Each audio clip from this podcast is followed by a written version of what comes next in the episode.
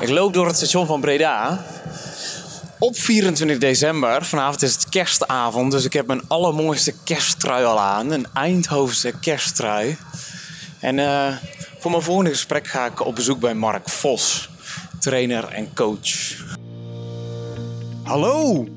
Tof dat je luistert naar de Gaaf podcast. Mijn naam is Rudy van Beurden en in deze podcast interviewen collega's, sprekers en trainers op het snijvlak van de volgende drie thema's. Public speaking, personal development en poen en purpose. Waarom? Omdat ik erg benieuwd ben naar hun antwoorden op de hoofdvraag van deze podcast. Hoe fix je een gaaf leven? Dus, ben je ook benieuwd naar antwoorden op deze vraag? Of ben je op zoek naar meer energie in je leven en meer helderheid in je hoofd? Zet je dan schrap, want hier komt een volgende aflevering.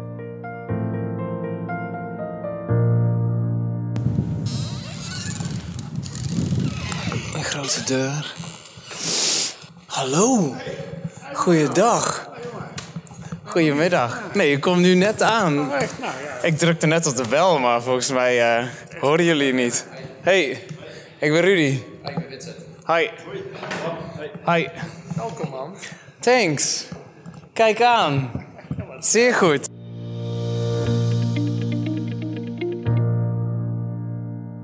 It's on. Leuk. It's rolling. Goed, man. Mark, waar zijn we hier? In Breda, Rudy. Ja, zitten met, uh, met onze kersttruien aan. Ja, kijk, ik heb dus een spiksplinternieuwe, wat ik al zei. Die is uit die film van de stadsmarketing. En dit is dus Arnold. Oh, natuurlijk. In die scootmobiel. De held. Die het altijd Eindhoven. Over Jezus heeft. En God, laat je verleiden in het centrum van Eindhoven. Hij leeft nog steeds. En op de achtergrond staat dus Thank God, it's Eindje. Fantastisch. Ja, ik ben helemaal uh, Eindhoven-fanaat natuurlijk. Nou ja, ik heb uh, Maarten Stijl en Vosje aangetrokken. Ja, hè? Mark Vos. Vers uit de winkel. Echt waar? Ja, je hebt je vanochtend nog gescoord. Ja, alles voor deze podcast. Uurtje geleden, alles voor jou. Je bent nog naar de kapper geweest. Op vierentwintig december ruim je tijd in. Vrije dag vrijgemaakt. Ongelooflijk. Ja. En allemaal voor Rudy. Ja. Voor en Gaaf en ja, de podcast. Zo is het. Ja. Is dit de eerste podcast die je doet? Ja. Luister je ooit naar podcasts? Nee. Wat is de toegevoegde waarde van podcast? Um, nou, ik geloof wel dat mensen er veel inspiratie uit kunnen halen. Mm-hmm. Um, maar ik, ik ben er zelf, ik heb er het geduld niet voor, denk ik. Niet? Nee. Maar je hoeft er niks voor te doen. Je kunt gewoon als je in de auto zit. Nee, dat of... klopt. Maar dan is het toch lekker muziekje aan. Dus ik, ik hoor vaak mensen die zeggen, doe dat nou eens. Het is hartstikke leuk en die haalt er veel uit. Maar uh, nou, wie weet dat ik na vandaag om ben. Ja, deze ga je ongetwijfeld wel luisteren, toch? Nou, hoe die uiteindelijk niet uit de edit komt.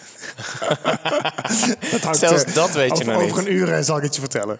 Ja. Maar volgens mij, want wij kennen elkaar nu ook een paar jaar, denk ik. We hebben elkaar Klopt. ontmoet bij Seeds to Meet in Eindhoven op Strijp S. Nou, ik keek vanochtend nog even na, want ik dacht, hoe lang ken ik Rudy nou eigenlijk? En um, januari tweeduizend zestien stond in mijn agenda. Dus, dus dat... uh, bijna vier jaar. Ja, precies. Ja. ja. En eigenlijk wel grappig, want ik zat erover na te denken. Want wij hebben natuurlijk jarenlang dezelfde opleiding gedaan. Ja. Um, en in hetzelfde pand rondgelopen, daar in de Vertigo van bouwkunde. Maar ik kan me niet herinneren dat je daar ooit gezien hebt. Nee, maar heel veel mensen die vragen ook... Oh, ben je bouwkundige afgestudeerd? Ken je dan ook die en die? En dan zeg ik altijd, ja. Ik had achttienhonderd collega-studenten. Dus dat zet dingen Klopt. wel een beetje in perspectief. Het waren ontzettend veel studenten. Maar ja, dat deden we allebei inderdaad. Bouwkunde aan de T U. Maar pas later, toen in die flexwerkplek... Toen was ja. ik dus al... Nou, toen was ik al eventjes bezig. Al een jaar of vier of vijf, denk ik. Een paar jaar fulltime. Ja, en jij was ook kunnen. met Given gestart. Klopt, ik was toen ook al... Um, wat is het? Ook al vier jaar bezig. Mm-hmm. Ja. Ja. En toen bleek dat we een website aan het maken waren. Of jij was bezig met die website en ik. Allebei blauwtinten. Jij met Given en ik met Gaaf. Ja. En van al die honderden templates hadden jij en ik exact dezelfde template gekozen. Dat klopt, ja. Die horizontaal scrollde in plaats van verticaal. Inderdaad. Super onhandig. Zijn we ook allebei weer van afgestapt. Ja, precies. Weg ermee. Het werkte echt totaal niet. Ja. Dus meteen een tip voor de luisteraar. Pak geen horizontaal scrollend template. Nee, nee. Maar wat wel is gebleven is dat je nog steeds voor jezelf werkt. Ja. Als trainer, als coach... Ja. In plaats van de architect die je ooit heel kort eventjes was... waarvoor je hebt gestudeerd, ben je nu levensarchitect. Klopt. En je zit nog steeds in een coworkspace, maar dan wel de zoveelste. Want je hebt dus Strijp S meegepikt. Heel kort even Strijp C S. C S, ja. Gebouw Anton, waar ik nu zelf nog zit. Ja, toen uh, H U B achtentachtig hier in Breda.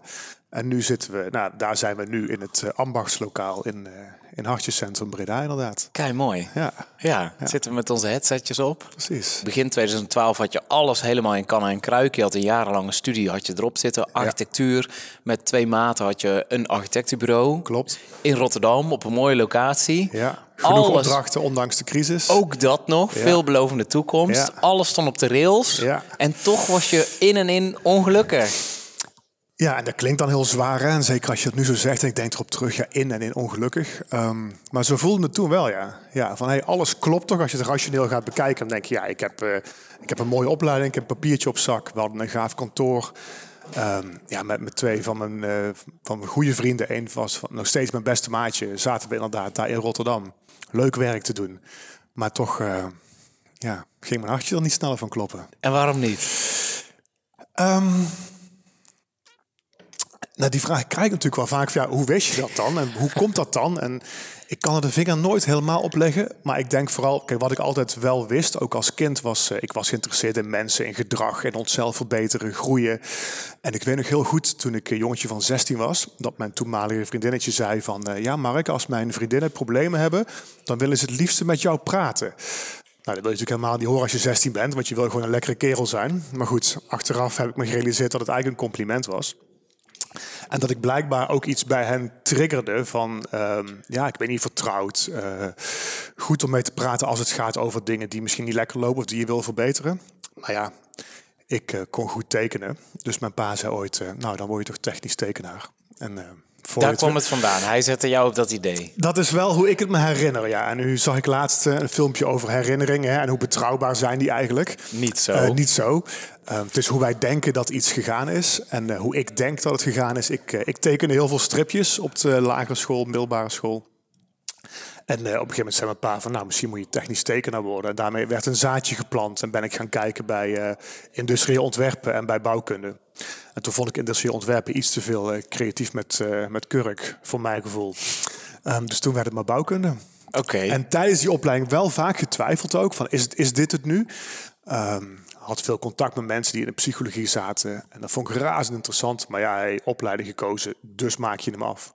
Dat is een van je overtuigingen? Of dat, uh, dat, dat vond destijds, je vader? Nou, nee, nee, nee. Want mijn ouders hebben me daar altijd wel heel vrij in gelaten. Uh, maar ik had dat destijds wel van, ja, dit is wat ik wil. En uh, ik wil een eigen architectenbureau starten. Nou, dat hebben we ook gerealiseerd. Um, maar goed, dan blijkt die droom toch niet zo die droom te zijn. Ja. En dan ben je achtentwintig. Ja. En dan moet je dan, tegen je beste maat slash compagnon... moet je zeggen van, hé hey jongens, um, dit wordt hem niet. Ja. Mm-hmm. Hoe ja. ging dat? Kwam je daar heel snel al mee voor de draad? Of heb je daar eerst nog weken of maanden of heel lang mee rondgelopen? Nou, ik denk dat dat wel vrij snel gegaan is. Um, ik heb volgens mij eerst even een... Uh, want in het begin dacht ik, ik heb gewoon te veel gewerkt. Ik werkte zeven dagen in de week. Um, reisde ook veel. Ik woonde vlakbij Eindhoven, had een kantoor in Rotterdam. Dus veel op en neer iedere dag. En in het begin dacht ik, het is gewoon te veel. Ik heb te veel gewerkt. Dus ook even uh, pas te plaatsen. Even een maandje vakantie genomen, zou je kunnen zeggen. En uh, daarna met de jongens ook nieuwe afspraken gemaakt. Maar ik denk na twee, drie weken merkte ik wel van... nee, het heeft niks te maken met de hoeveelheid werk. Het is echt het werk wat ik aan het doen ben. En uh, ja, toen vrij snel ik wel die knoop doorgehakt. Ik vond dat ook naar hun toe en naar mezelf dat ik dat ook uh, moest doen. Mm-hmm. Ja, dat je daar eerlijk in moet zijn naar elkaar. En hoe reageerden ze? Um, begripvol, maar natuurlijk is het wel kloten. Ja, mag ik dat zeggen in jouw podcast? Tuurlijk, je mag alles zeggen. Uh, nee, dat was, uh, natuurlijk is dat wel slikken, want je start met elkaar zoiets. En uh, ja, er zit natuurlijk ook geld in, dus dat soort zaken komen voorbij. Maar met name ook van hoe ga je nu uit elkaar? En ja, van drie naar twee, dat is ook qua workload natuurlijk wel een, uh, een stap die gezet moet worden. Ja, ja.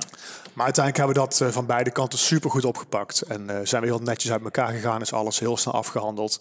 En de jongens doen het fantastisch. Ze werken nu nog steeds? Ze werken nog steeds. Hebben, als architecten? Uh, als ik het goed heb, twee mensen in dienst. En uh, doen waanzinnig mooie projecten door het hele land. Dus, cool. uh, ja. Dus ik ben heel trots op wat zij doen. En ook nog wel een beetje trots dat ik daar met hun aan de wieg heb mogen staan van ja. dat uh, bedrijf. Ja. ja. En toen ja. ben je je eigen pad gegaan. En nog één vraag om het hoofdstukje van bouwkunde. Want ik heb zelf ook zeven jaar lang bouwkunde gestudeerd. En ja. ik heb superveel affiniteit mee. En soms denk ik wel, goh, als ik... alle trainers en sprekers die ik ken gesproken heb, dan moet ik weer een andere invalshoek vinden voor de Gaaf podcast. En misschien duik ik dan wel de bouwsector in. Lijkt ja. me echt super vet. Van waarom krijgen we het niet gebouwd? Ja, dat is, de vraag is enorm natuurlijk op dit moment voor woningen. Dus dat zou ik wel helemaal willen uitpluizen. Dus daar word ik al helemaal enthousiast van. Maar zijn er aspecten die jij mist aan het vak van architect of het werkzaam zijn in de bouwsector die, ja, die je nu mist? Ja, uh... Ja, het creatieve stukje, dat mis ik toch wel. En dan echt letterlijk creatief um, met uh, stiften en pennen en uh, potloden iets, iets tekenen, iets ontwerpen van scratch. Dat vond ik wel echt heel leuk. En dan met name zodra ik dat mocht gaan uh, ombouwen richting een uh, maquette. Uh, dus in de werkplaats van, uh, van Vertigo, van het bouwkundige gebouw. Ja, daar kon je mij uren vinden. En dat uh, mis ik wel. Ja, dus op mijn verlanglijstje voor kerst uh, stond dit jaar ook een modelvliegtuigje. En kan ik toch weer een beetje knutselen. En, uh, oh, ik dacht een hele werkplaats. Zo'n zo nou, dus zo man cave. Moet, uh, klein beginnen. Van de architect werd je levensarchitect. Van ja, waarom zou we het over gebouwen hebben als je gewoon heel je life kunt redesignen of opnieuw Precies. kunt uittekenen? Hoe kwam je bij die insteek? Je zei al dat je affiniteit had met psychologen. En, maar, maar hoe maakte je dan toch de stap in je hoofd van dan ga ik dat doen? Ja, eigenlijk was dat wel vrij snel duidelijk. Want ik wist wel heel goed van, als dit het niet is, ja, wat dan wel? En dat is toch hetgeen wat altijd in mijn achterhoofd heeft geknaagd van, zou je niet iets, zou je niet iets, zou je niet iets gaan doen met, um, ja, en of het dan psychologie is, uh, hè, dat is zeg maar de meest bekende term, maar voor mij ging het met name over, uh, ja, dat is dan weer zo'n cliché, hè, maar iets met mensen doen. um, maar ik wist gewoon waar ik echt enthousiast van word is, op een manier mensen verder helpen met dingen waar ze tegenaan lopen. En met name gewoon meer uit zichzelf halen. Dat potentieel wat allemaal in ons zit, dat we dat ja, ten volle gaan benutten. Uh, want ik kan me een heel mooi filmpje van jou herinneren van de staande ovatie. Waarin je op het einde ook zegt van, uh, dus mensen die het nog niet gezien hebben, zeker even kijken. Mm. Um, staat hij nog op YouTube, die trailer? Ja, ja, ja. ja, ja toch? Maar volgens mij zeg jij ook zoiets van, uh, mensen hebben zoveel meer inzicht dan ze zich realiseren. Nou ja, en dat is het. Dat is waar het over gaat. We hebben zoveel in onze mars, um, maar door allerlei overtuigingen, gedachten, patronen, doen we dat niet? Of halen we daar niet het maximale uit? Dus ik wist wel heel snel dat ik daar iets mee wilde gaan doen. Ja, ja. vet, vet. Ja. Heel grappig, want eigenlijk heb ik dezelfde afweging gemaakt. Want ik constateerde op een bepaald punt, als bouwkundige ben je eigenlijk per definitie bezig met het schilletje, het gebouw, ja. hoe fantastisch hier het er ook uitziet in een, in een pand van nou bijna honderd jaar oud en de balken zijn in het zicht en alles is strak wit gestuukt en supermooi meubilair. En ik heb ook wel eens geleerd in de bouw dat het juist om de negatieve ruimte gaat. Dus we zijn ironisch genoeg bezig met de schil, met de vloeren, met het dak. Terwijl het eigenlijk gaat om de ruimtelijke kwaliteit van al die ruimte die open overblijft. Dus alles ja. waar je geen hout, staal of bakstenen Precies. inzet of neerzet. Ja.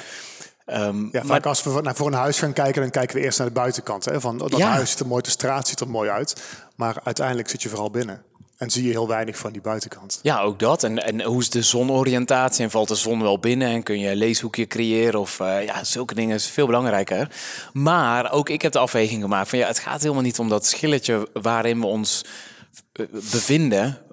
Want in de zomer kun je net zo goed buiten lopen. Of nu met deze mobiele headset. We hadden net zo goed buiten kunnen rondlopen natuurlijk. Dan heb je niet eens een gebouw nodig. Precies. Maar het gaat over wat er tussen mensen gebeurt. En dat is eigenlijk veel kernachtiger. Vet. Dat is de basis van alles, hè? En als je het over ja. bouwkunde hebt, dat is eigenlijk het fundament uh, waarmee je moet starten, denk ik. Ja, ja. Hey, en naar jouw fundament, want je noemde al één uh, remmende overtuiging. Als je iets start, dan moet je het ook afmaken. ja. Heb jij ergens een hele zware, diepe, oude overtuiging waar je de afgelopen jaren zelf korte metten mee hebt gemaakt? Welke um, heb je opgeruimd? Nou, ik zou niet durven zeggen dat ik er helemaal korte metten mee heb gemaakt. Maar de overtuiging uh, dat wat ik doe nooit goed genoeg is, die zit er wel sterk in. En um, uh, daar ben ik wel, nou ik zou niet zeggen dagelijks, maar wel regelmatig nog mee bezig. Ja, om daar heel bewust uh, en vooral ook van een afstandje naar te kijken van hey, wat ik nu zeg, hè, die, dan komt die interne criticus, waar wij het ook al vaker over hebben gehad. Dat stemmetje, en die van mij heet uh, Tweety, die zegt dan van ja Mark, maar wat je nu hebt gedaan, uh, dat is gewoon niet goed genoeg. Of hé uh, hey, kijk eens, je had uh, in je training tien mensen waarvan er negen enthousiast zijn en eentje net wat minder. Had beter gekund, hè? Ja, ja, en, en dan uh, gaat toch automatisch de focus naar die ene persoon ja. die dan uh, minder tevreden is. Ja. Ja, ik, ik, wij hebben een keer samen een opdracht uh, gedaan voor een jongerennetwerk, I C A, Intercompany Association. Klopt. Dat was bij Philips op de High Tech Campus. En toen hebben we ook jouw interne criticus gedaan. Ja. En ook in de voorbereiding dacht ik, uh, ik, ik vind het heel herkenbaar, maar ik heb er ook best wel scheid aan eigenlijk. Hmm. Hoe komt het dat die bij jou zo sterk is? Dat die tweet die zo groot is, dat die zo'n stem heeft die zoveel te zeggen heeft? Nou, ik weet niet of die nog zo groot is, hoor. Uh, want Kopje ik heb... klein, hè? Ja, het is ook nou... die kleine Tweety nu. Ja, precies, Tweety is van zichzelf natuurlijk al niet zo heel groot. en, en ik heb wel vooral geleerd... Kijk, ik geloof, jouw, jouw criticus, of je hem nou criticus noemt of saboteur... er zijn verschillende namen voor, hè? Of de aap op je schouder. Um, hij zal er altijd wel zijn... En hij heeft ook een goede intentie, want in basis wil hij mij ook beschermen... en houdt hij me ook scherp, hè? Van hey, verslap niet en zorg ervoor dat je goed werk levert. Want ik geloof ook heel sterk in het leveren van kwaliteit. Um, dus als je het hebt over jouw fundament... een van mijn bouwstenen van mijn fundament is... lever altijd kwaliteit en meer dan wat de klant verwacht... Maar soms kan Tweety wel doordraven. En dan gaat de aandacht naar datgene wat er nog net niet is... of wat niet goed genoeg is. En dan mag hij vooral allemaal zeggen. Maar de vraag is of ik daar naar luister. Ja. En of je daardoor laat remmen. Mm-hmm. Ja, want dat is eigenlijk wat jij ook zegt. Ja, ik heb er scheid aan. Precies, hij kan lekker kletsen en lekker schreeuwen en doen. Maar uh, laat je er vooral niet door remmen. Want als, als we dat hadden gedaan, hadden wij hier nu, nu niet gezeten. Nee, precies. Dan was ik in ieder geval geen bedrijf gestart als ik naar Tweety had geluisterd. Ja, ja, klopt. Is ook zo. En ik vind het ook heel sterk dat je hem ook omdraait... en dat je zegt, hij is daar om ook je kwaliteit op een bepaald niveau te hebben. En dat doe je supergoed. En dat straal je ook uit. En dat maakt ook dat je nu nog steeds bestaat. Want hoeveel Z Z P'ers gaan er binnen drie jaar niet over de kop natuurlijk? Die, dat zijn enorme aantallen. Ja, absoluut. Um, heel fijn natuurlijk. Dus dat kan ook een uh, drijvende kracht zijn.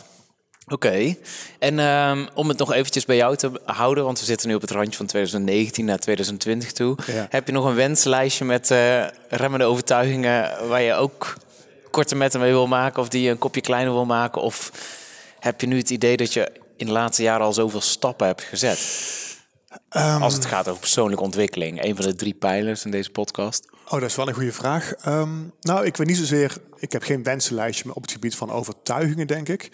Um, maar er zijn nog wel genoeg stappen te zetten op het vlak van persoonlijke ontwikkeling voor twintig twintig, ja. Zoals? Ja. Um, ik wil graag... Uh, nee, ik, niet, ik, wil graag, ik ga uh, beter voor mezelf zorgen. En dat is ook weer zo'n mooi, uh, mooi tegeltje, hè, en zo'n containerbegrip. Maar wat het voor mij betekent... Kijk, nu zitten wij hier, terwijl dit eigenlijk een vrije dag was. En ik vind dit superleuk om te doen. Maar ik zeg nog steeds te vaak ja tegen dingen... terwijl ik eigenlijk voor mezelf een vrije dag heb gepland. En uh, wilde gaan sporten of dat soort dingen doen. En dan laat ik toch mijn werk, omdat ik mijn werk ook zo leuk vind... nog vaak tussendoor komen. Ja. Dus uh, volgend jaar ga ik daar uh, strenger op zijn richting mezelf. Ja, ja. Oh, is maar goed dat ik nog net zo in twintig negentien dus als zit. Volgend jaar was gekomen, ja, was het niet gelukt. Er, een dikke nee. Ja, dat hoor je natuurlijk bij ja. heel veel. En dat is ook als je kwaliteit levert en, en je doet goede dingen... dan ja. krijg je ook veel meer aanvragen dan ja. lapswanzen die maar een zesje neerzetten natuurlijk. Dus nou, je wordt precies. eigenlijk automatisch wordt je drukker ja. dan een B-player... of iemand die het gewoon mediocre doet, die het een beetje middelmatig aflevert. Precies, dus het is ook eigenlijk een waanzinnig compliment en ik ben er hartstikke blij mee... Um, en het vraagt weer, en dat vind ik ook het leuke van... als je langer bezig bent als ondernemer... en als je stappen zet in je onderneming... dat zul jij vast ook wel zo ervaren... Um, er komen steeds weer nieuwe uitdagingen op je pad. He, ja. In het begin is het van, waar haal ik mijn opdrachten vandaan? Nou, als ik maar genoeg geld heb om volgende maand mijn boterham te kunnen beleggen. Um, en na een aantal jaar, dan komen er weer andere uitdagingen. Ja. En uh, voor mij is dit er nu bijvoorbeeld één van. En toevallig zei van de week nog iemand tegen me van... eigenlijk moet je het zien alsof je een afspraak hebt met een hele belangrijke klant. Want die zeg je ook niet af.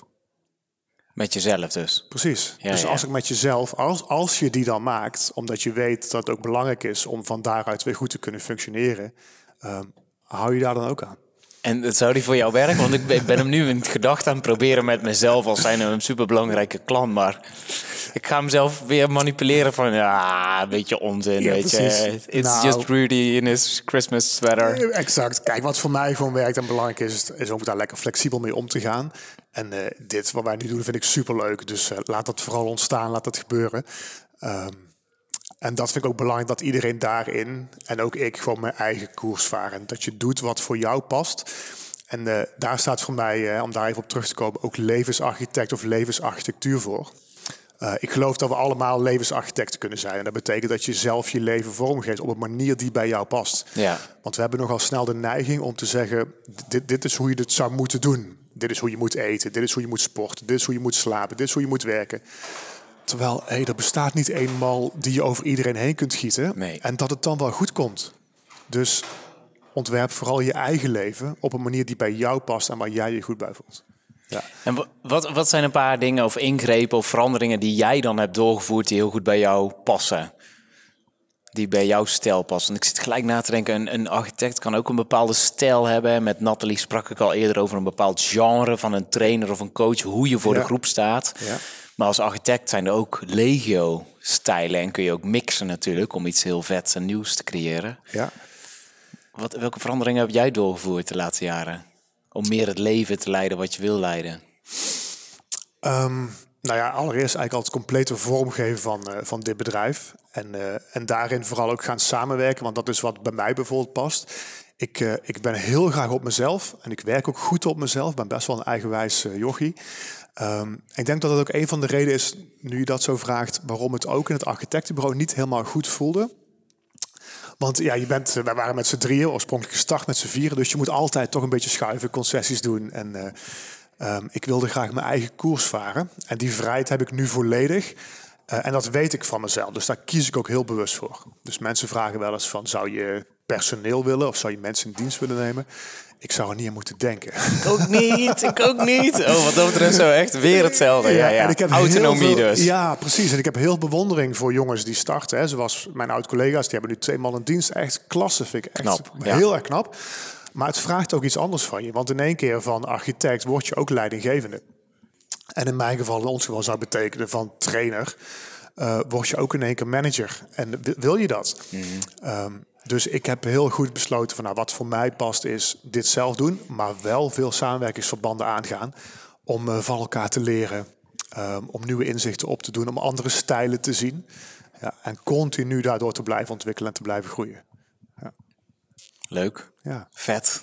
Ja, echt. Het is helemaal in lijn met de hoofdvraag van deze podcast. Hoe fix je een gaaf leven? En eigenlijk is dat een vraag die mij ja, heel lang al bezighoudt. En ik denk dat het ook gewoon heel gezond is om te zeggen dat er allerlei verschillende manieren zijn. Um, ja, want ja. Wat is een gaaf leven? Hè? Ja, ook daarom. Dat, ook, dat is, daar, ook daar is geen malletje voor natuurlijk. Nee, of geen blauwdruk. Ja, klopt. En dat is ook een vraag die iedereen voor zichzelf moet stellen. Als ze zin hebben in een gaaf leven. Als ze daarvoor willen gaan uiteraard. Ja, interessant. In elke fase van je bedrijf kom je weer nieuwe dingen tegen. En uh, wat ik wel geleerd heb is dat je... Uh, Zolang er vertrouwen is dat, dat je het kan en dat, er, dat je eruit gaat komen, dat het ook echt wel komt. Uh, mensen zeggen ook wel eens, maar, ja, maar dat is wel spannend, hè, zo'n stap zetten en uh, zo'n bedrijf starten en ook nog eens helemaal in een andere branche. En natuurlijk, dat, dat was ook zo. En acht jaar later kan ik daar heel luchtig en makkelijk misschien op terugkijken. Maar wat mij wel op de been heeft gehouden, in, zeker in de moeilijke fases, was altijd het vertrouwen houden van... Hey, Wat, wat is het ergste wat kan gebeuren? En als ik dat helemaal ga, ga uitdestilleren, als je die ui gaat afbellen, dan, dan blijft er heel weinig over wat er echt mis kan gaan. Um, en vertrouwen houden in je eigen capaciteiten en ook in je eigen creativiteit komt die bouwkunde toch weer een beetje terug. Ja, dat er zoveel meer mogelijk is dan je eigenlijk voor mogelijk houdt ook. Dat, dat is voor mij denk ik wel een belangrijke les geweest. En dat ook willen blijven zien. Precies, en dat ook willen blijven zien, ja. En, uh, uh, en dat kansen voorbij komen en dat je soms ook gewoon moet zeggen... ja, dat gaan we doen, voordat je eigenlijk weet hoe je het gaat doen. Uh, Richard Branson, die ken je vast wel, ja, hè? Van ja, ja. De grote man van Virgin heeft daar ook een heel mooi boekje over van... fuck it, let's do it. En hij zegt ook van, uh, als, als een kans voorbij komt... eerst ja zeggen en daarna ga je maar uitzoeken hoe je het gaat doen. Ja. En uh, dat, dat heeft voor mij bij sommige klanten ook wel echt gewerkt. Ja. Ja, gewoon ja, ja zeggen tegen iets wat voorbij kwam... en dan nog geen idee hebbend hoe. Um, maar dat, uh, dat lukt dan wel. Ja, vet, ja. vet. Dat volgens hij het screw it, let's do it. Of niet? It ja, iets, ja. iets politer, die Engelsman natuurlijk. Ik, ik heb die niet. keer laat screw op de avond gelezen. Het was niet slim, want ik kon heel de nacht niet meer slapen. Ik was allemaal ideeën die in zo'n overdrive. Ik had mijn dummy erbij gepakt. Ik was gaan tekenen en schrijven, omdat ik dacht... holy shit, als ik hier maar één procent van kan adopteren. Echt super vet. Ja, um, ja zeker goed. Hoe kun je dat vertrouwen voeden als het onder peil raakt? Want het is ook een les uit de creatiespiraal van uh, Marinus Knopen. Ken je misschien ook. Een van die mm-hmm. stappen is geloven. Ja. Geloven in een nieuwe werkelijkheid. Als je dat niet doet, ja, dan is het ook heel moeilijk om andere mensen daarmee te overtuigen. Maar ook uit eigen ervaring weet ik dat je soms een plannetje kan hebben met zo'n evenement, met Blow Our Mind. En dan ja. op een slechte dag kan het gewoon onder het peil zakken. Je vertrouwen of het gelovende project. Wat kun je dan doen om het vertrouwen weer te stuwen? Ja, nou, het vertrouwen is natuurlijk uh, niks meer dan, dan een gevoel wat we hebben. En uh, wat, wat gevoed wordt door, hey, als je hebt over zelfvertrouwen, dat hoor je ook vaak. Hè? En ik, ik heb ook veel klanten die daarmee mee komen van ja, mijn zelfvertrouwen is laag. Of zeker bij starters zie je dat ook. Hè? En bij mensen die net van de universiteit komen, bij de eerste baan hebben, ja, mijn zelfvertrouwen is laag. Ja, zelfvertrouwen heeft ook weer te maken met hey, de dingen die ik doe, doe ik die naar mijn eigen verwachtingen. Lever ik het resultaat waarvan ik van tevoren wil dat ik dat moet leveren. Maar bijvoorbeeld ook, kom ik afspraken met mezelf na? Want uh, als ik tegen jou zou zeggen, hey Rudy, in twintig twintig ga ik uh, iedere ochtend om zes uur opstaan en ik ga vijf keer in de week uh, hardlopen. Nou ja, precies. Succes. Je wordt, je wordt aan moe als je eraan denkt. Maar dat is wel wat we doen. We bes- bespreken dat soort, ja, ik weet niet eens of je doelen moet noemen, dat soort voornemens, die spreken we uit. Uh, maar vervolgens houden we ons daar niet aan. Dus wat we eigenlijk doen, we maken afspraken met onszelf en die komen we niet na. Nou, dat we zeggen, daarmee zeggen we eigenlijk op onbewust niveau, ik kan mezelf dus niet vertrouwen. Dus ik geloof dat het heel belangrijk is dat, dat je bijvoorbeeld dus doelen stelt waarvan je ook weet, die kan ik ook redelijkerwijs halen. Want ieder doel wat ik haal, dat hoeven geen gigantische stappen te zijn. Juist, begin maar met kleine stapjes. Maar ieder doel wat ik haal, dat voedt en voedt en voedt mijn eigen zelfvertrouwen. Um, en, en als je vertrouwen dan toch beneden peil is, wat voor mij altijd werkt, is uh, terugkijken naar, andere, naar eerdere situaties waarin het succesvol geweest is. Dus... Um, Als, uh, als je mij nu zou vragen van... Uh, hey Mark, uh, wil je morgen mee naar die klus? En uh, dat is een grote club. En uh, stel je voor, we gaan samen op een podium staan voor duizend man. Ja, dat heb ik ook nog nooit gedaan. En uh, dan ga ik bibberen waarschijnlijk.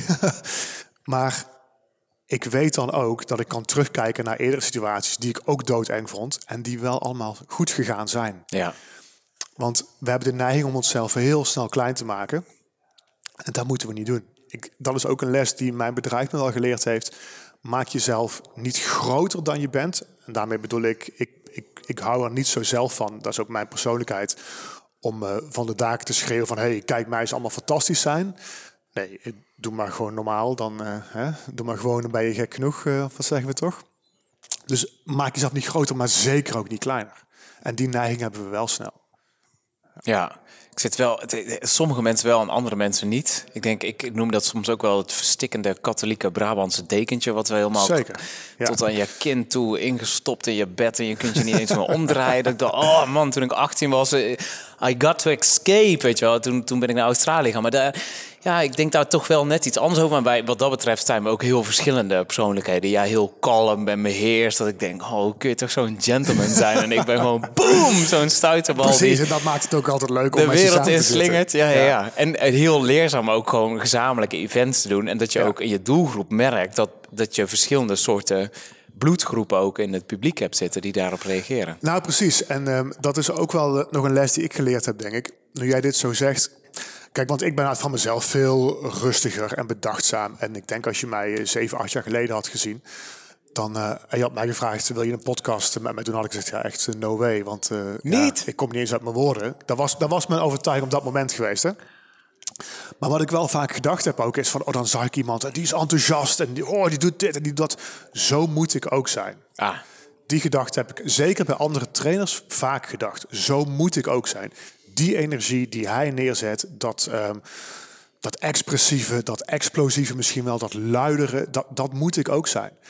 En als we daarna gaan luisteren, dan gaan we proberen om iemand te zijn die we niet zijn van binnen. Precies. Dus nou ja, als je het weer hebt over vertrouwen, dat gaat nimmer nooit lukken. Dus wat doet dat met je? Je vertrouwen gaat weer alleen maar omlaag. En ook daarom is het zo belangrijk om te ontdekken van, hé, hey, wat is nou mijn stijl, hè? Um, Of dat als architect is of als trainer, maar wat is mijn stijl? Wat past bij mij? Wat is mijn handtekening? En daarop door te bouwen. Ja. In plaats van te denken, hé, hey, wat hij heeft, dat moet ik ook kunnen. Ja. Tuurlijk, laat je inspireren, leer ervan en probeer er iets uit te halen.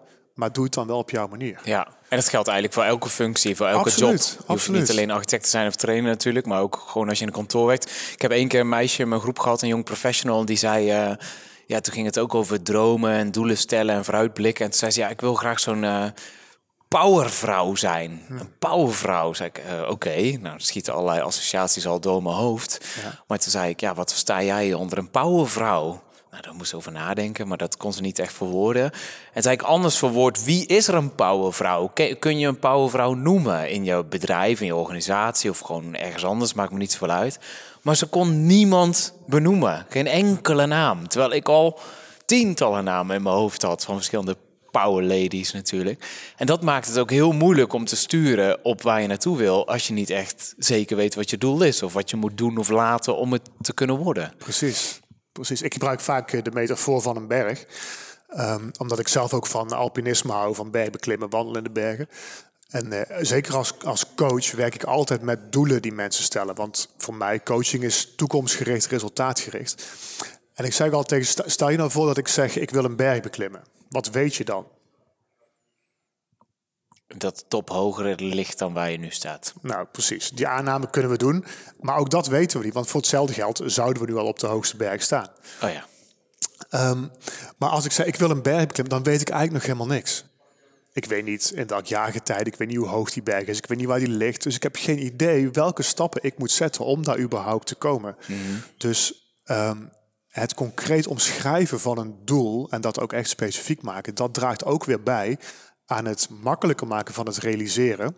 En dus ook weer aan het behalen van doelen, waardoor je vertrouwen ook weer gaat groeien. Ja, ja. En we zitten nu in die fase van het jaar, hè, zo richting uh, oud en nieuw. En dan, uh, dan gaan we goede voornemens uh, maken. En die gaan allemaal de mist in. Althans, doe je dat ooit? Uit gros. Uh, ik maak geen goede voornemens. Ik stel wel doelen. Okay. En daar zit wel een groot verschil in. En dan zakelijk of soms ook privé? Beide, ja. Ja, zakelijk en privé. En ik, ja, ik heb, oké. Okay.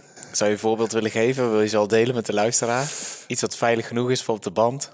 Um, nou, het, het staat nog in mijn agenda voor volgende week om ze op te gaan oh, schrijven. Oh, je moet ze nog bedenken. Dus ik, ik moet ze nog daadwerkelijk uh, gaan concretiseren.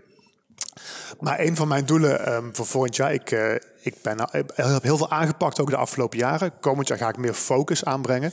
En dat betekent onder andere dat ik veel focus wil gaan aanbrengen op uh, twee coachingsopleidingen die ik geef.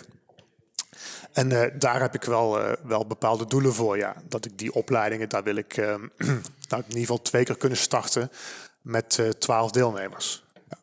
Leuk. Ja, ja, dat is een concreet doel om iets te noemen. Ja, ja. Ik heb nog twee uh, vragen die te maken hebben met, met, met je werk uiteraard. Eén is, het lijkt soms wel met betrekking tot coach zijn dat de ene helft van Nederland de andere helft van Nederland coacht. Ja. Hoe sta jij daarin? Ik zat erop te wachten dat daar een vraag over zou komen. Ja, kijk, toen ik begon met coachen, en het is wel grappig dat je het vraagt, want hier is eigenlijk ook um, mijn term levensarchitect uit voortgekomen. Want ik weet nog heel goed, nou, ik, ik stopte met architectuur. Ik wist, ik wil dus iets doen, laat het maar even noemen, richting de psychologie. Ja. Terwijl coaching iets heel anders is dan psychologie. Maar natuurlijk heeft het raakvlakken. Uh, maar goed, weer zeven komma vijf jaar uh, of vijf jaar weer de collegebank in. Zal ik niet zo heel erg zitten. Ik had er al zeven komma vijf jaar op zitten. Ja. Um, dus ik, ik kwam bij coaching terecht. En dat was toen een beetje opkomend, booming. Begon het langzaamaan te worden. Ja, je was echt net voor de, ik, de ik vloedgolf. Ik zat net, net voor de vloedgolf. Maar ik weet wel nog dat ik de eerste keer bij uh, Seeds to Meet kwam. Waar wij elkaar ontmoet hebben. En Uh, ik kwam daar als, als ja, startend ondernemertje in mijn eentje aan en dan toch een beetje om me heen kijkend. En ik ontmoette die dag vier of vijf mensen, waarvan er vier coach waren. Toen dacht ik, fuck hé, ik moet echt een andere term op mijn visitekaartje gaan zetten. Dus toen, daardoor is wel levensarchitect ontstaan. Slim. Dus dat was wel grappig. En ik merk dat, dat mensen die term leuk vinden en het doet wel iets met ze. Terwijl zelf uh, denk ik wel eens van ja, moet dat nou weer zo'n, uh, zo'n hippe term? Maar ach, laat het maar lekker staan. Het is marketing. Ja, precies. En, bl- en blijkbaar werkt het. Um, Maar goed, vandaag de dag, we zijn zeven komma vijf jaar verder. Coaching is booming in die zin. Het is een hele hippe term geworden. Het is ook echt een enorm containerbegrip geworden. We hebben, ik geloof al tweeënzestigduizend mensen die bij de K V K zijn ingeschreven als coach. En het is natuurlijk geen uh, beschermd beroep. Nee. Waar architect dat wel is, dat ja. mag je je niet zomaar noemen, is dat bij coaching nog niet zo. Maar samen met anderen maak ik me er wel hard voor uh, om dat wel daar naartoe te gaan brengen. Ja. En, en waarom? Um, je krijgt met hele, uh, nou ja, soms met, nou, weet je, je, je bent met mensen bezig. En ja. uh, je werkt met mensen en mensen uh, die delen dingen, die willen ergens naartoe. En dat, dat is gevoelig werk wat je doet. Ja.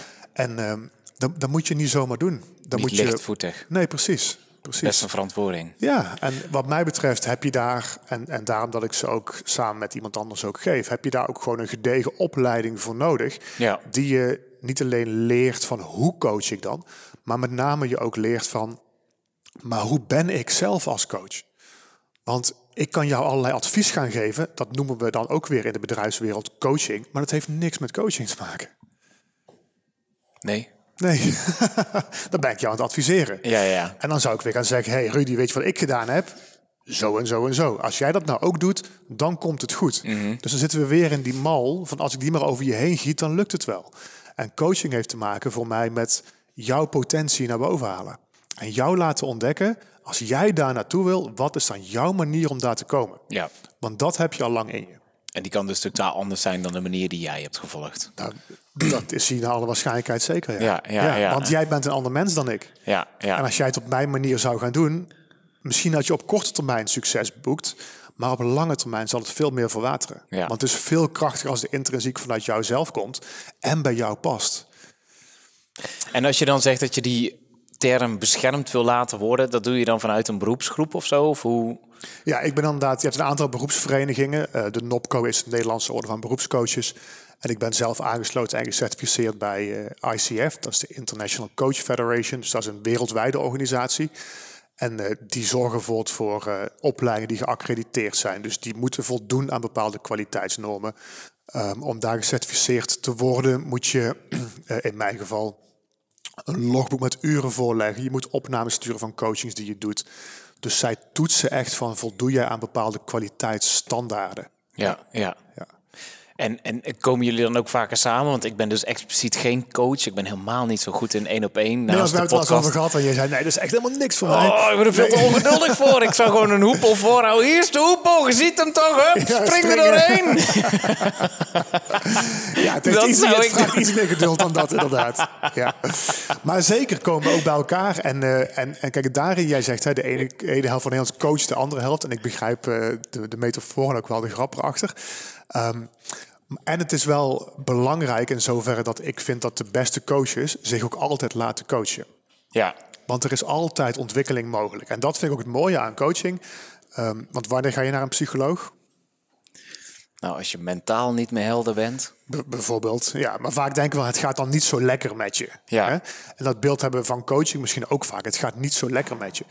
Um, Maar dat hoeft helemaal niet zo te zijn. En ik zal nooit vergeten, de allereerste uh, klant die ik had, de allereerste coachie, die zei van, hey Mark, eigenlijk scoor ik op alle vlakken in mijn leven een acht.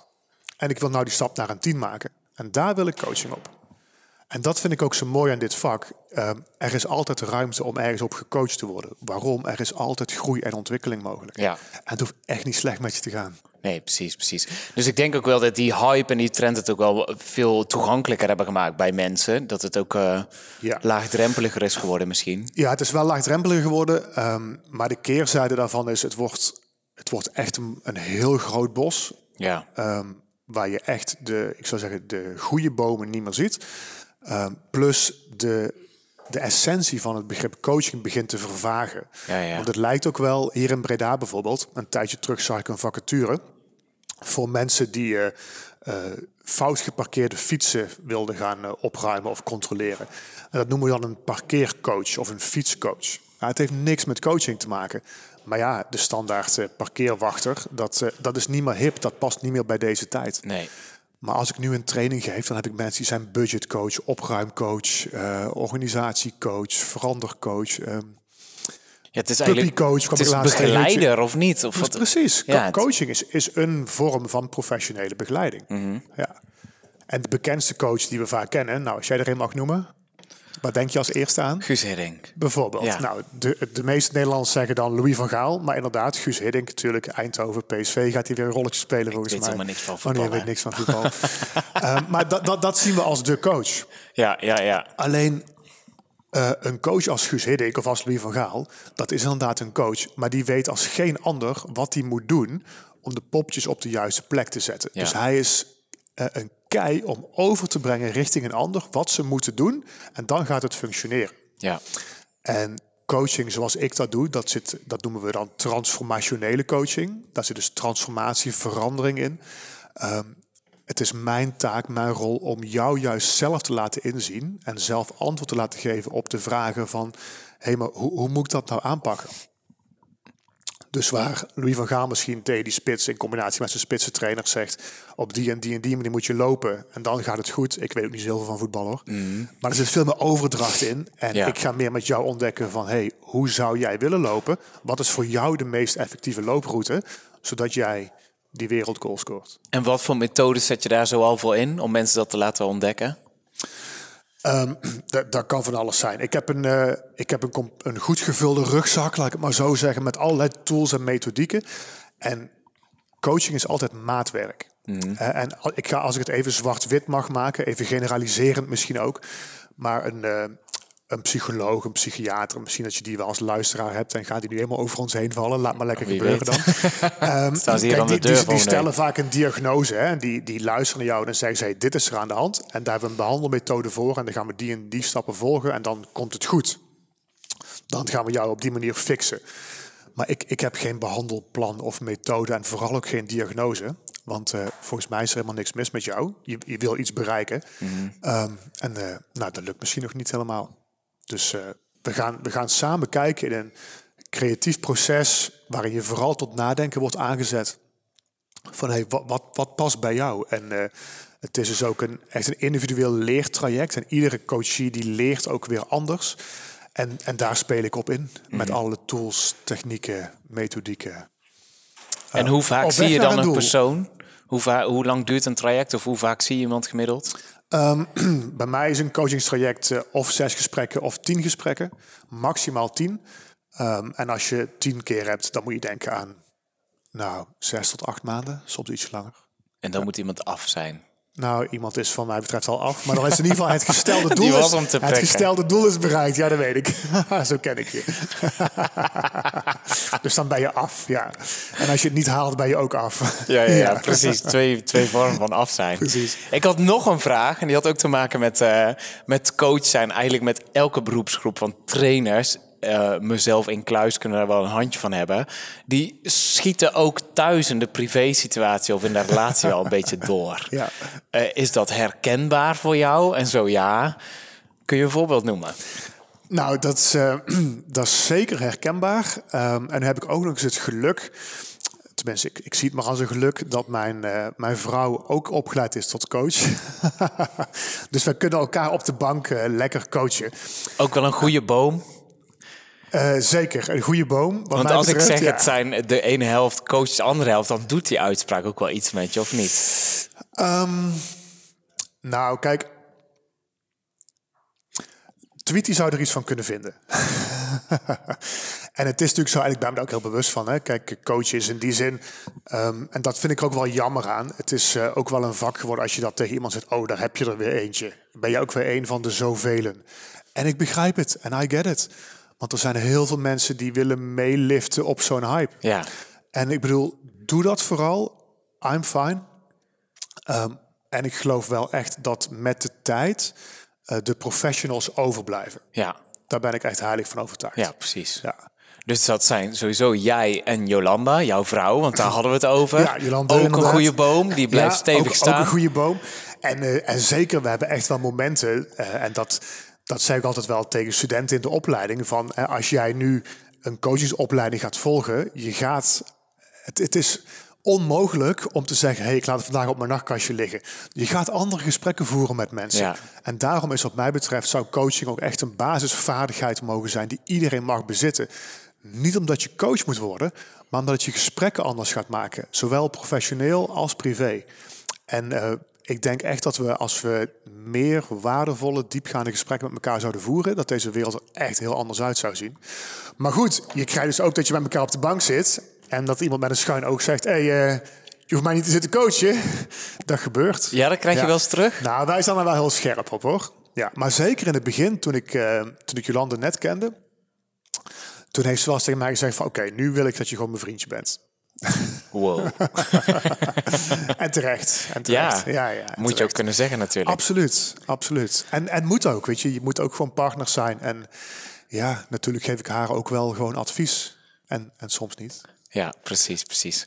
Maar wel mooi hoe je, hoe je het verwoordt dat het wel helemaal in je gaat zitten. Het is een soort van een nieuwe default-modus van je. Die, je bent jezelf aan het updaten en daardoor waar je ook bent, privé of zakelijk, ben je die nieuwe versie van jezelf. Precies, en dus uh, je empathisch vermogen gaat omhoog. Uh, maar je gaat ook vooral andere vragen stellen en ander, anders luisteren. Ja. Waar wij heel erg geneigd zijn om, uh, om te luisteren. Covey zegt dat zo mooi, van het... Het uh, grootste probleem van onze relatie is dat we niet luisteren om te begrijpen, maar we luisteren om te reageren. Ja. Dus terwijl ik naar jou luister, ben ik al aan het nadenken, oh, wat ga ik dadelijk zeggen? Hou daar eens mee op, man. Luister nou gewoon eens naar iemand, puur met de intentie om hem of haar te begrijpen. Ja. Echt. Guilty. En, eigenlijk, en, en ik ook, bedoel, ja, mens, maar en echt. Ook voor de mensen die luisteren. Kijk, deze podcast die luister ik soms twee of drie keer, omdat ik hem ook zelf edit. En dan luister ik hem wel in een testversie. En soms hoor ik de derde keer pas een bepaald antwoord van een persoon. Of net een stukje van een zin die ik twee keer eerder niet heb gehoord. Dat ik dacht, ik zat zelf bij, het is opgenomen. Ja, omdat hij dan van je radar valt. Want ja. Zeker voor jou, hè, Jack. Jij stelt ook nog eens de meeste vragen in zo'n podcast als dit. Dus je bent misschien ook wel aan het nadenken. Wat wordt eigenlijk mijn volgende vraag? Of waar moet ik op aanhaken? Of wat is het haakje wat ik kan pakken. Ja, ja. En, maar, en als we daarmee bezig zijn, en we kunnen niet anders, want we zijn mens, maar automatisch luisteren we minder. Ja, klopt. En daar is wat bewuster bij stilstaan af en toe. En dat wordt inderdaad een nieuwe default modus. Ja, die ik echt lang niet altijd toepas. Oh, godzijdank. Nee, ja, precies. Ja. Dat zou ook heel vermoeiend zijn, denk ik. Mm-hmm. Um, maar ja, het, het gebeurt. Zeker thuis ook. Ja. Ik ga daar eens wat meer op letten volgende week in mijn kerstvakantie. Doe dan maar. Zo rond oud en nieuw. Dat is of helemaal... nu, zo uh, morgen misschien wel aan het kerstdiner. Of nu, nu, in de laatste twee blokjes van deze podcast. Want één, één na laatste vraag is, um, heb je een hele brede doelgroep? Of heb je een specifieke doelgroep van mensen die je coacht? Nee, ik denk als je een businesscoach zou vragen om mij onder de loep te letten, dat hij zou zeggen, die jongen moet gegarandeerd falen met zijn bedrijf. Okay. Ik heb geen businessplan, geen businessmodel, uh, ik heb geen niche, ik heb geen doelgroep, um, ik heb bijna geen social media. Dus eigenlijk ga ik op alle vlakken nat. En toch werkt het. Ja. Ja. En is het, dat is dan dat is voor één na laatste vraag. Is er één persoon natuurlijk, terwijl die persoon anoniem blijft, die je echt is bijgebleven? Of die zulke sprongen heeft gemaakt in zes of tien gesprekken dat je dacht, wow. Ja. Ja, die is er. En, en, en kun je een beetje de context van de situatie geven? Nou, het was een, uh, een coachie waarmee ik dit jaar gewerkt heb. Um, volgens mij ergens rond de zomer is... Dus het is een vrouw rond de zomer is zij... Uh, was ze af. Um, was, het, was het doel bereikt. Another one produced by Given. Precies. Hup, stamped met zo'n stickertje. Ja, ja, dat kun je gaan doen in twintig twintig. Diploma, diploma. Of hier zo'n tatoeage zo boven op je schouder. Zo hier zo op je bovenarm. Another one done by Given. En zelf dan streepjes ook. Ja, super eng zo. Yeah. Ja. Um, nee, maar dat, dat was sowieso een coachie waarmee het superleuk was om mee te werken. Kijk, voor mij is het ook, hè, ja, ik heb geen doelgroep. En waarom niet? Ik wil niemand uitsluiten. Voor mij is iedereen, iedereen die aan zichzelf wil werken en die gecommitteerd is aan zijn eigen ontwikkeling, daar wil ik heel graag een bijdrage aan leveren. Of je nou C E O bent um, of uh, uh, achter de vuilniswagen staat, hè, om even het traditionele generalisatiespectrum ja. maar weer te pakken. Echt iedereen is welkom, want iedereen kan groeien. Um, als, als ze dat zelf willen, als ze daar aan gecommitteerd zijn. Intrinsieke motivatie. Precies. Ja. Um, en de coaches die dat het meeste zijn, ja, dat is ook, zijn ook de leukste mensen om mee te werken. En uh, deze vrouw, die was super enthousiast, gemotiveerd. Er zat veel humor in. Dus onze gesprekken waren echt altijd een feestje. Ik keek ernaar uit als zij weer kwam. En zij heeft ja, zo'n enorme stappen gezet. Dat ze op het einde ook zei van, ik had niet voor mogelijk gehouden dat ik dit zou bereiken in zo'n traject. Want ik kwam eigenlijk voor dit stukje. En nou, dat heb ik gehaald. En nog zoveel meer.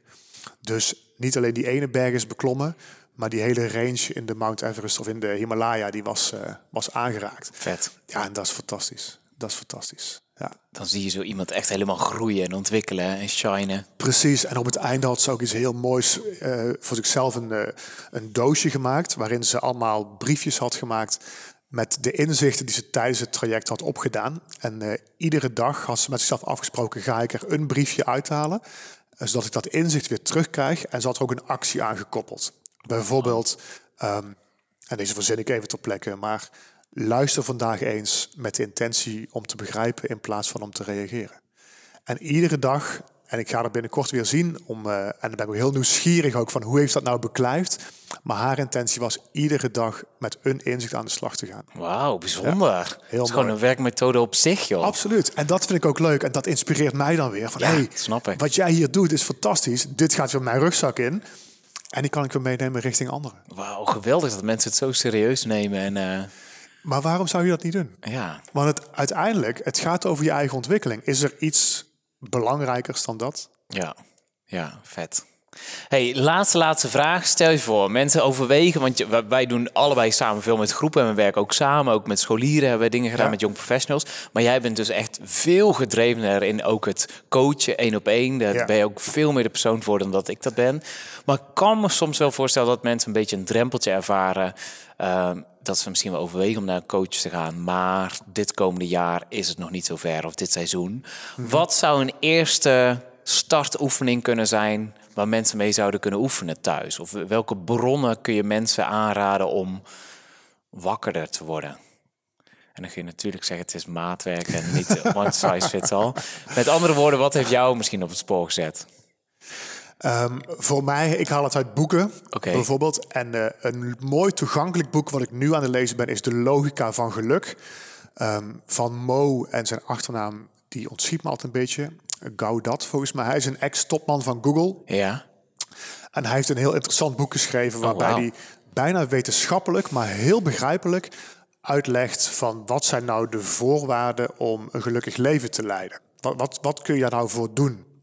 Waar gaat, waar gaat het mis?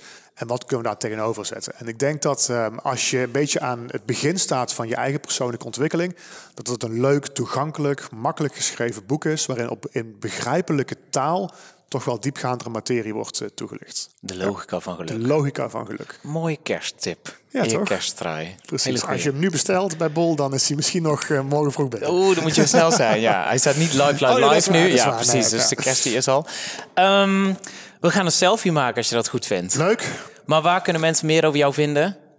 Uh, nou, ik zei, ik heb niet zo heel veel social media, maar LinkedIn heb ik wel. Dus als je mij opzoekt, uh, Mark Vos op LinkedIn, dan uh, ga je me vast vinden. Mark met de C. Mark met de C, inderdaad. Uh, of mijn website, dat is w w w punt i am given punt n l.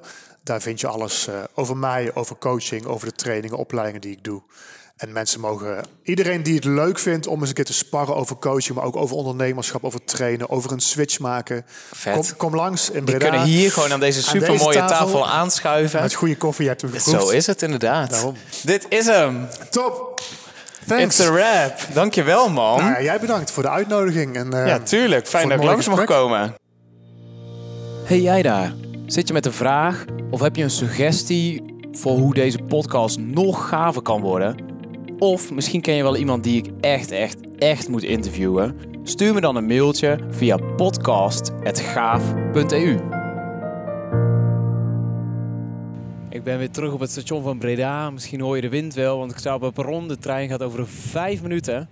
En dan ga ik weer lekker terug naar Eindhoven in mijn kersttrui. Lekker kerstvieren, warm binnen. En uh, deze podcastaflevering komt net na de kerst online. Dus ik wens jullie een geweldig oud en nieuw en heel veel gave mooie dingen voor twintig twintig. Misschien zitten er wel wat tips of inzichten in de aflevering van dit jaar waar je meteen al werk van wilt maken. Luister ze gerust allemaal nog maar eens een keer terug. Groetjes van mij en een heel fijn oud en nieuw gewenst. Hoi hoi.